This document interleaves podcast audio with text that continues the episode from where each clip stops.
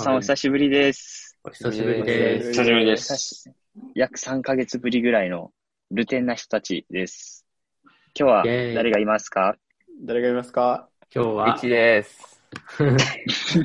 ゆうです。高尾です。ガイです。ショーンです。よろしくお願いします。お願いしお願いしますフルメンバー結構珍しくない、そうやね、今日は5人やね。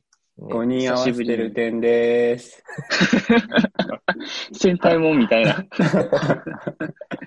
まあ、ここ最近は割とこう、いろいろと授業が多角化していって、忙しかったので、まあ、選択と集中ということで、ポッドキャストやめたけど、まあ、今こそエモーショナルエクイティをっていう、っていう感じでちょっと久しぶりに撮ろうかなと思ってます。でもまあ、久しぶりやし、結構、俺らも、ね、コロナになってから実際に会うことなくなって、まあ、 Zoom で話すのももう、し週1とかやから、うんまあ、今日はちょっと緩い感じで。で、テーマは今発表になんねんけど、おまあ、俺らはずっとリモートワークをしていたけど、その一人でリモートワークする上でのモチベーションの保ち方、それぞれ我流のモチベーション維持術をちょっとこう紹介してほしいなというところです。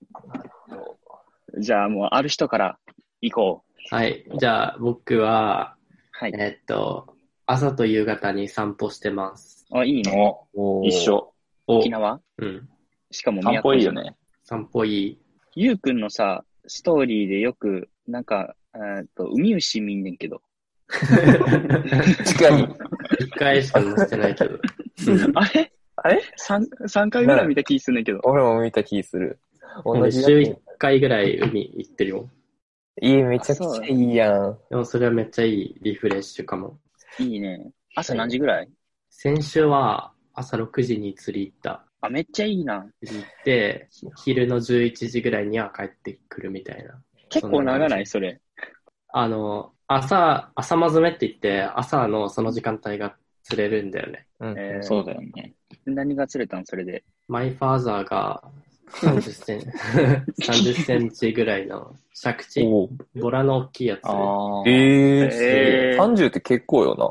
そうそうそう。あと、ミーバイとか、知らん知らん。あーみ沖縄はね、ミーバイって言うんだよ。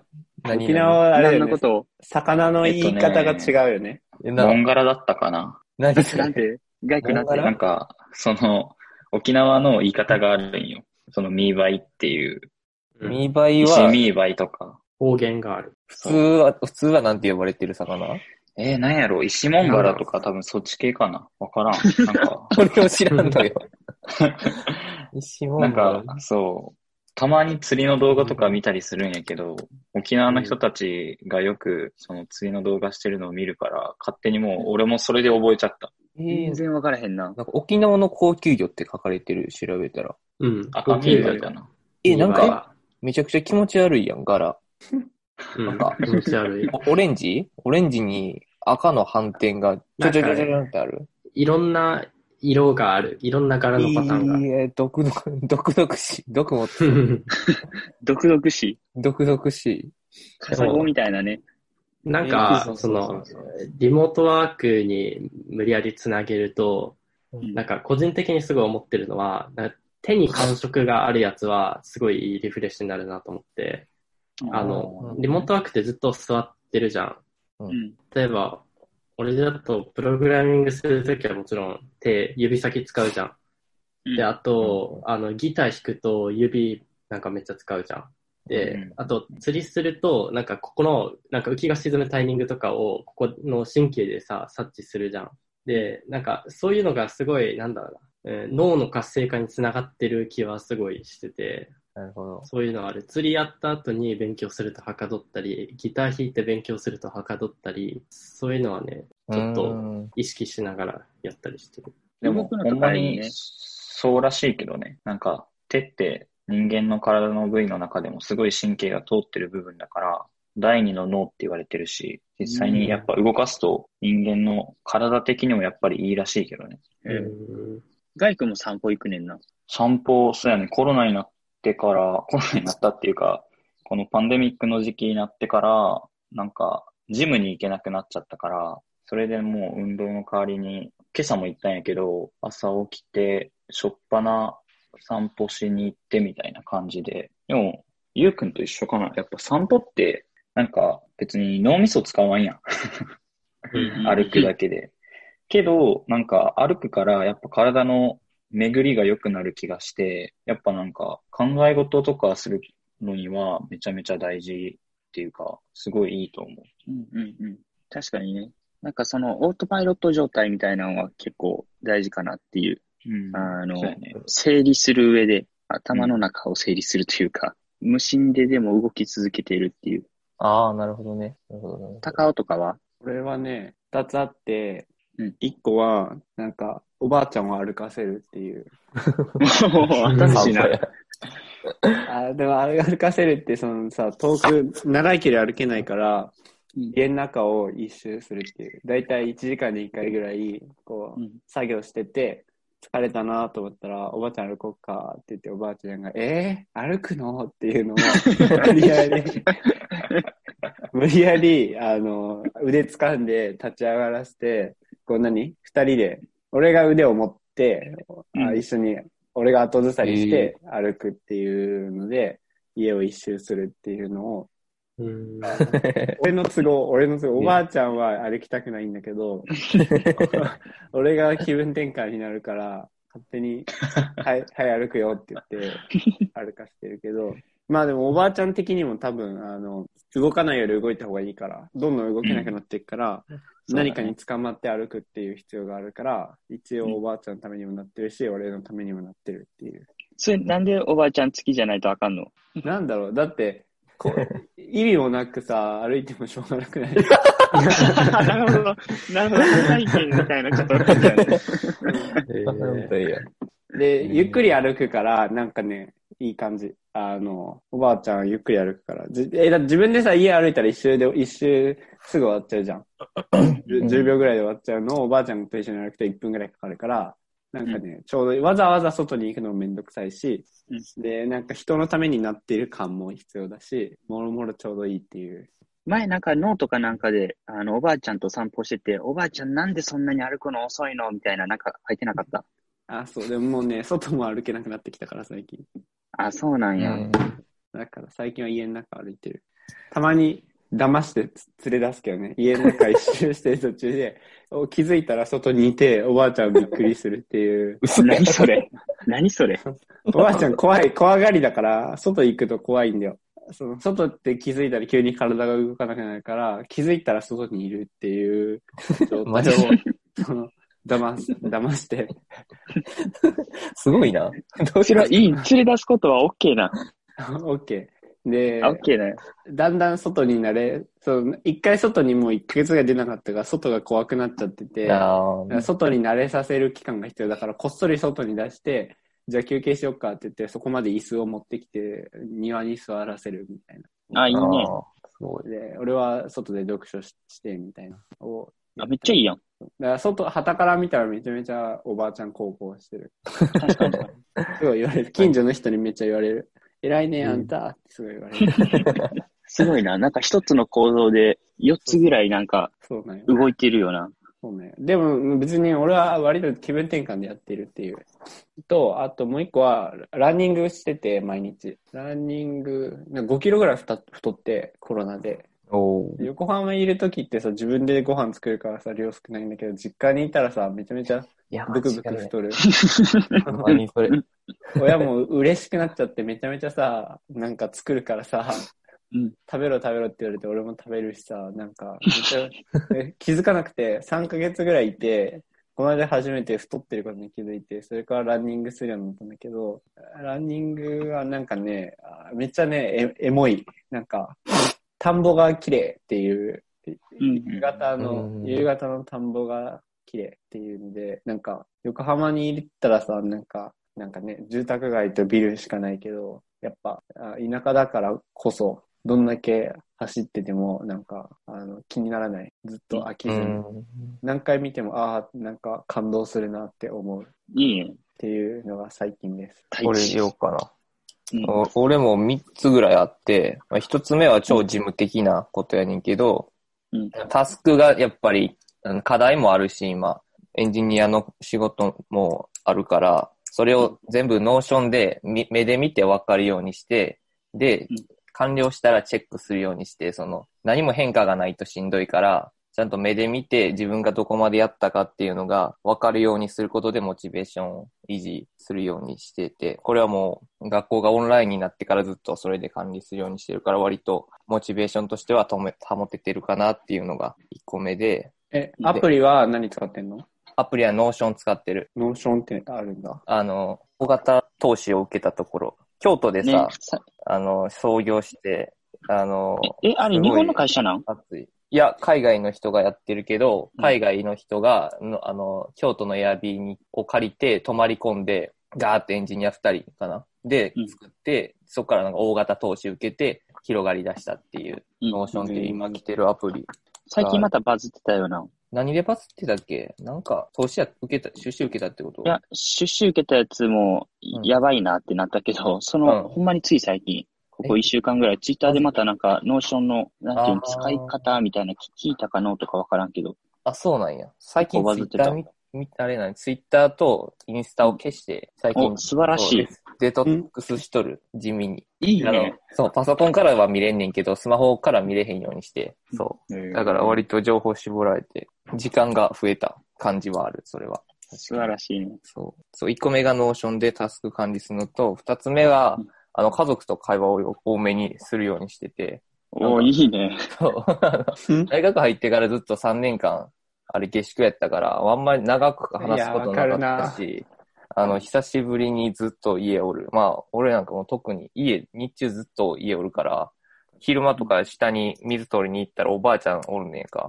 でおばあちゃんを一日何回笑わせられるかみたいな、あのめっちゃ幸せやん。勝負を自分の中で しとって、なかなかさ、おばあちゃん、その、かん、何？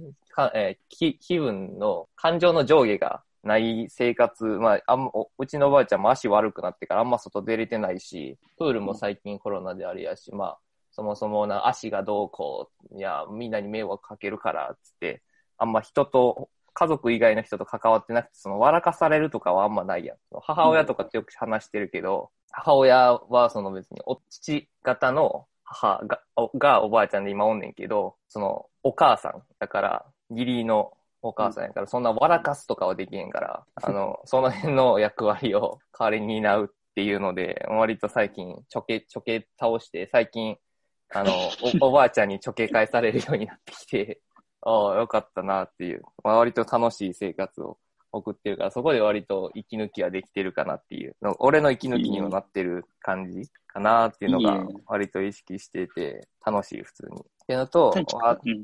うん、どうした？太一家族めっちゃ仲いいもんな。お父さんとかめっちゃ仲良ない？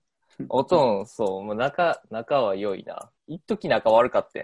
一時。あ、そうなんそう。けど最近、なんかコロナ、いや、コロナでさ、なんか、うちは家族崩壊してるということを認識し、再認識しましたみたいなさ、うんツイッターとか一時流れとってさ、ああ、確かに逆に、コントロあの、ちゃんと会話しだして、ちゃんと会ってなかったんやなっていうのに気づいたみたいな家族があるみたいな話を聞いて、ああ、なるほどねって。確かにあんまり普段話してなかったから逆にそのちゃんと話し出して価値観合ってないみたいなの気づくってこともあるんやなと思って、割とその最初の方はそんな感じが漂っててんけど、あの、なんか最近、なんかみんなが歩歩み寄ろうとしてる感が感じられるようになって、すごくいい感じになってる。中、中は普通に素晴らしい。そう。で、そう、二つ目はそう家族の会話で、三つ目は、あの、俺も、まあ、似たような感じで運動で筋トレをしてる。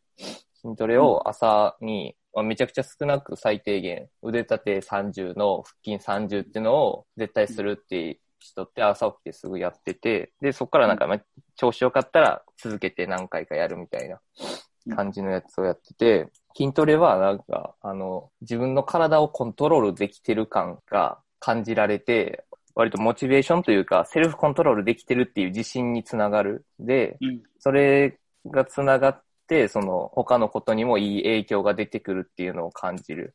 たまに歩いてる時とかにお腹触って、あ、腹筋硬いって感じたら、あ、コントロールできてるわっていう。俺もそう、あの、太ってきたなって言われて、マジかってなって、あの下宿始まってから筋トレしだして、だから、割とその、そっからお腹割といい感じになってきてるから、うん。筋トレが割といいねっていうので、3つやね。なんか、みんな、あれやな、ムキムキなってそうやな、次会った時。あの、ガイ君筆頭に、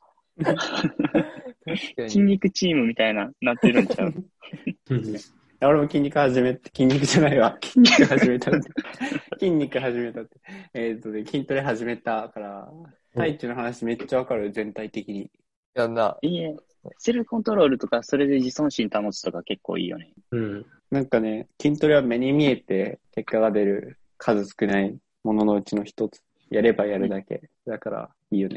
確かになんかそういうところで言うと、タスク管理とかも結構いいな、ノーション使って。うんうんうん。その、なんやろ、こう、クリアしたっていう、今日はこれをやった、完了させたっていうので、まあこう、自己肯定感じゃないけど、うん、まあモチベーションを維持するというか、うん今日はいい一日だったっていうので終われるっていうのが結構大事だと。確かに。うん。うん。その点どうですか、ガイ先生？確かに。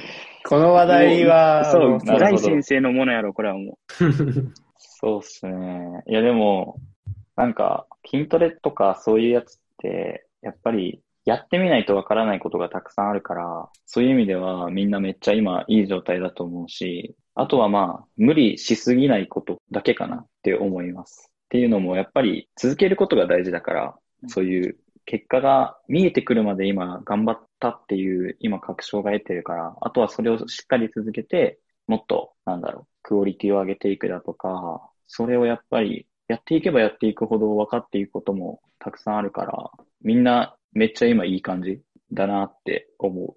あんまり筋トレってね、やってない人からしたらなんでそれやってんのとか何が目標なんとか言われがちやけど、やってみると分かることもあるから、やっぱり今いいなって思う。みんなのこの話を聞いて。う。ヘルシー、やなって。うんヘルシーだね分かってきたね、みたいな。先輩。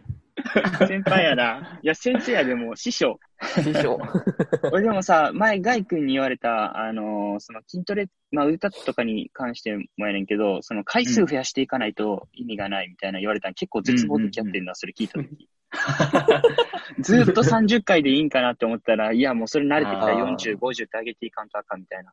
そうやね。その、でも維持するとかだったらいいと思うよ。その、うん続けることがやっぱり大事だから。うん。けど、なんだろう。まあ、俺が目指してるのは、なんか、筋肉でかくしたいだから、うんうんうん。やっぱりそうなってくると、成長しないといけなくて、なるほどね。やっぱね、人間の体ってすごいんだよ。慣れちゃうんだよ。どんな刺激にも。だから、プログレッシブオーバーロードって言うんやけど、この手法を。徐々に徐々に負荷を大きくしていく。昨日腕立て伏せ10回できるようになったら、次は11回できるようにするとか。別にその腕立て伏せじゃなくても、ちょっと普段はそのつま先をついてやってたけど、膝をついてプラス1回するとか、ちょっとの成長でもいいから、前回よりも何かちょっとボリュームを増やす、荷重を増やすっていうのをすると、やっぱりね、成長するんだよ、筋肉って。すごいんよ。なるほど。うん。そうのん30回でずっとやっていたとして、うんえっ、と、別にその後々こう減ってくるわけではないってことやな。成長率が鈍化するっていう。そうだね。成長率？そうやね。成長が止まってくるって感じかな。でかくするわけじゃなかったら別にあるよな。うん維持やった全然いいらと思う筋あの一緒の回数でも大丈夫。そうやね。で最低限の回数決めてやったら割とその、その、あの調子乗ってわーってややれちゃうから、最低限うんうんうん30回っていうのを絶対やるっていうのを決めとったら割と、あの、俺は今モチベーションは維持できてる。筋トレに対する。最低ラインを決めとったら絶対やるから。ゼロよりはね。そう。やっぱね、筋トレって続けるのが難しいんよね。そのやり始めの人っうんて。大体さ、やり始めてる人ってさ、そのイメージで、なんかもうめっちゃゴリゴリでマッチョな人がめちゃくちゃ重重いダンベルを持ち上げまくってるみたいなイメージやから、やっぱりその、それを見てモチベーションを上げちゃった人って、それができないと続けられないんだよ。うんその、うんむっちゃ頑張らないと、毎日毎日むっちゃ頑張らないと、なんか自分を筋トレやってる気がしてないって思ってしまうんやけど、もうそれは超特殊な、かなり訓練した人たちの状態だから、やっぱりその、続ける？続けて、いつか、その、そこにたどり着けるっていう、あまり飛び級をしないようにするっていうのが、続けるコツ。なるほど。うんちなみにじゃあ、みんなは今継続何日目ですか？それぞれそのランニングとか筋トレとか。ちょっけどと待ってね。、一回、ざっくりでいいよ。いつやったっけ？学校休みになったの？4月の最初やから、1週目かな。だから、2ヶ月と2週結間ぐらい。構長いな。すごいな素晴らしい。これ続いてる。ギターと散歩、あ、散歩ちゃうわ。散歩そう、散歩は、途中でそう、熱出て、あの、2週間ぐらい前、コロナうるさい時に、ちょうど熱出て、あと肺苦しなって、え、俺コロナやんってなった時があって、そそその時に2日か3日ぐらい熱続いて、そこで1回切れたんよ、運動系は。うんうんうんそう大丈夫切れたけど、大丈夫、うん、多分大丈夫やったと思う思う。俺一番出てないからさ、俺がなってたらさ、全員そうや、あの、なってるから、もう、うん。ちゃうんちゃうって、まあ、マスクは一応つけて、家族と別でご飯食べたりしてたけど、うん。その時に一回運動系、筋トレと散歩は途絶えたけど、あの、ギターは続けとって、ギターは2ヶ月ちょっとぐらい。他もまあ、それぐらい。なるほどら。しい。ゆうくんとかは？俺、沖縄帰ってきて2ヶ月ぐらいランニングと筋トレやってた。で、そっから1週間前ぐらいからいろいろ忙しくなって、1週間前ぐらいから散歩に変わった。なるほど。うん。素晴らしい。うんあれでも、海牛拾ってたん結構前やんな。拾ってたあれ、前。拾ってないけど、有志どこあるよな。つっついてなかった？海牛。つっついたらなんかね、あある種類は紫色のやつを出すんよね。そうそうそうそうそそうう。そうそう。いや、みんなあれだで見るようなよ。みんな多分知らないと思うけどね、ゆうくんはめちゃめちゃ生き物が好きなんだよ。え？生物、生物とか見るのも、だからさ、もう沖縄いるとさ、もうずっと道端の虫を追いかけてる。お追いかけてるというか、目、目で探してるの。そう。ずっと、と虫しか見てない。虫なんや。な、なんでもかな。あの、犬とか猫以外は。なんかね、ゆうくんのお母さんに、あの、どんな、少年時代どんな子でしたって聞いたら、ずっと虫を、虫にしか興味なかったよって言ってた。でも、おるよね、その昆虫博士的な、めっちゃ詳しい子。そういう系でしょ。なるほど。じゃあもう沖縄はもう本当に、あれやね、もうゆうくんのためにあるような場所やね。横浜よりも。虫見て、こいつらってどういう生存戦略取ってるんだろうとか 考える。そういう捉え方なんだ。まあ確かに。なんか、生態系のどこかに思うんだ。海牛つっついたらさ、紫色の液体出てくるじゃん。なんか、ああいうのって多分他の毒は、あの、ないんだけど、ああの、あれ自体にはね。うんでも他の生き物からするとマジでやばい色に見えるじゃん。うん毒みたいに見えるじゃん。あ、そういう意味があって、あれを出すようになったのかなとか、って考えるのは結構好き。なるほどね。なるほど。守りの方やねんな、でも。なんか攻めの方ちょっと気になるくない、獲物の捕まえ方とか、確かに何を食べるかとか、どれぐらい食べやなあかんか？うん結構守りだよ。あの、ちっちゃい生物は。そんなにいらんのじゃう？餌が。ちっちゃいかったら。なんでなんだろうね、あれは。大繁殖やからじゃない？大繁殖して、で、まあ、生き残った人が、あ優秀っていうか勝ちっていう、えっ、と、この、食物連鎖のこの下の方の人人たちっていう、なんか下の方。生物、生物。うんでうんあーまあもう、めちゃめちゃいっぱい産むやん。うんあの、虫とかでも。うんで、えっ、と、生き残りが、また次子孫を残すっていう。勝たずとも死ななけ、負けなければ勝ちみたいな。あ人多分間ぐらいまでこう上がってくると。なんか、あの、移動する系の生物か、その同じ場所にずっといる系の生物かって全然違くて、人間とか鳥とかって基本的になんか守りは免疫系ぐらいしかなくて、あの、なんか噛まれたら終わりじゃん。なんか、例えばライオンとかに噛まれたら終わりだし、刺され、なんか蜂とかに刺されたら結構やばいじゃん。人間とかは結構移住する動物だから多分なんか守りっていうよりも、まあ、道具使って攻めるとかっていうあの戦略取っててずっと同じところにいるウミウシとかはあの、まあ、守りが多分戦略になってるんじゃないかな。なるほど。だから人間とかは動けるっていうのがもうすでにそれが守りだから、そう、逃げるこ守るっていうか多分逃げる、逃げるっていう感じだよね。うんがイコール守りだけど、ずっうとん、同じ場所にいると逃げれないから、駅出したりするっていうことか。そうかもしれない。ってなると、その守りでこう移動しない人人たちっていうか、まあごめん、生物は、なんかこう、ガード的なもので囲ってあげた方がいいんかな。あの、うんウミガメさ、えっ、と、ウミガメの卵守ろうみたいなやつってあるやん、よく。うん。はいはい。で、まあ、こう、ネットとか張って、孵化したらそのまま海に行くみたいな。あれも孵化して、うんそのまま、よ、なんていうの、育てた方が、人間たちの手によって、そっちの方がいいんかな。でもそれは、なんか、あれなんかな。どうなんやろううね。ん。どこまで人が介入していいのかっていう。なんか人間が介入するときって、人間に生きやすいような環境を作るっていうのがなんか基本で、ねあの、別に自然にとって悪いとかいいとかないよね。神、神がいないから。なんか判定する人がいないじゃん。環境が悪いかとか。だから多分、あの、人間が何か介入するときっていうのは、例えばウミガメってなんか、どっち、あの、すべてのなんかいろんな生物と比べると結構人間に近いじゃん。顔が、目があって、口があって、なんか笑ってるように見えるじゃん。あの、猫とか犬とかもそうだけど、そういうのって結構人間が保護しがち。それはなんか同類っぽい感じがするから。そうそうそう。だから、なんだろうね。そう感じて守ってるだけであって、なんかね、それが環境にとっていいか悪いかっていうのは判断するのがすごく難しい。超わかる。自然淘汰で勝手にいなくなっていくものまで保護しちゃってる、勝手に人間のエゴで、なんか、かわいそうだと勝手に思って、保護しちゃってるだけっていうことね。そうそうそう。でもみんな、みんなエゴで生きてるんだけど、ど生物は。うんだから、人間が、その、なぜか変な、その、傾向で、その、可愛い生物だけ保護してるっていうのも込みで、うん。生物の多様、その、エコシステムが出来上がっているっていうことか。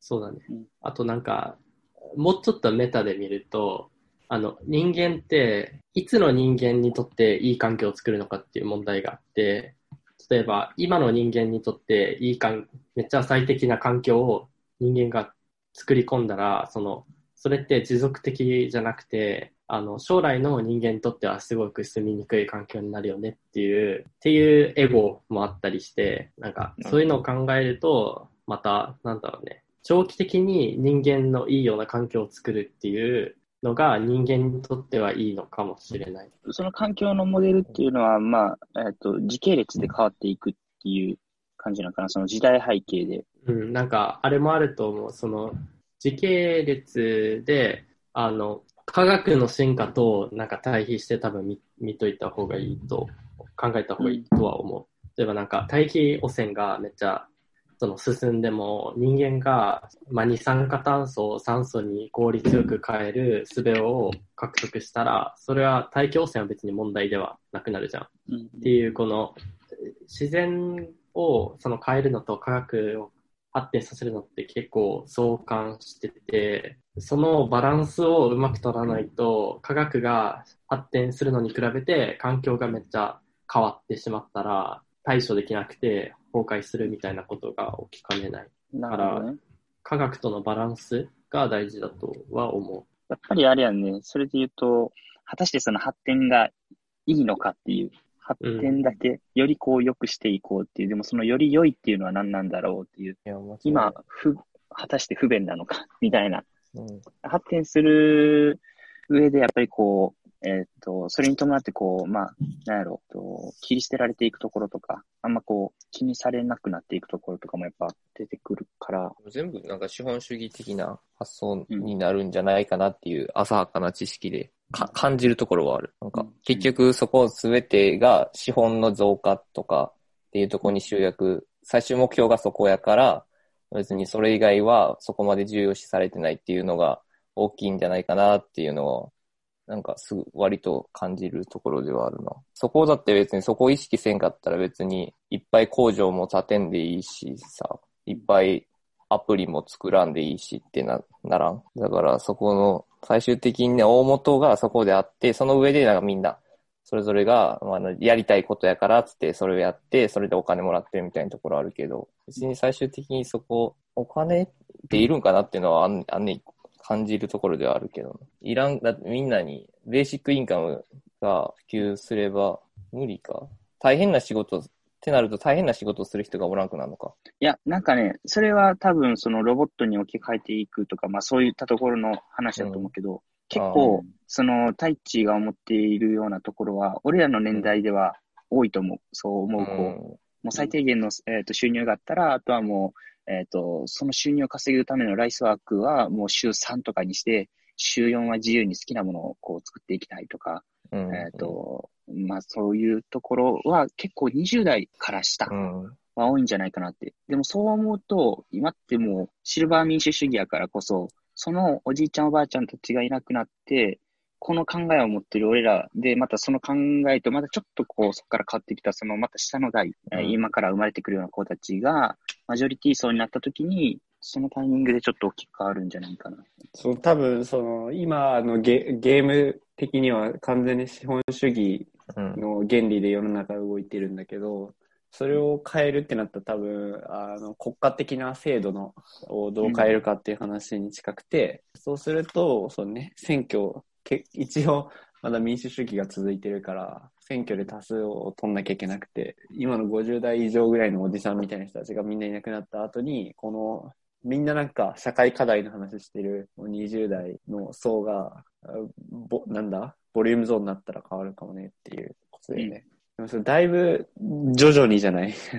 まあね、めっちゃ30年後とかだから、それをどうハックするかっていう話な感じえがする。、なんかさ、俺思うんだけど、でも結構早いんじゃないかなって思うのは、例えばさ、今、ネットフリックスあればずっと家にいていいやっていう人めちゃくちゃいるじゃんうん。うん、うん。なんかこれってめっちゃすごい変化じゃない？月100円あればさ、家の中であんま暇することない。で結局なんかさ、資本の増加を目的とするのって、なんか欲望のためだ、自分の。うん。うん何かが欲しいとか。なんだけど、その家でずっと映画見てればいい人っていうのは、もうそれをする必要がないわけじゃん。可処分所得というか、その余余裕のある所得がなんか数千円あれば、なんかサブスク加入して、なんかそれで幸せ、もう欲望他にはあんまりありませんみたいな。これって多分、めっちゃそのこの数年だと思うんだけど、5年とか10年だと思うんだけど、なんかそこで結構急激に変わったことを考えると、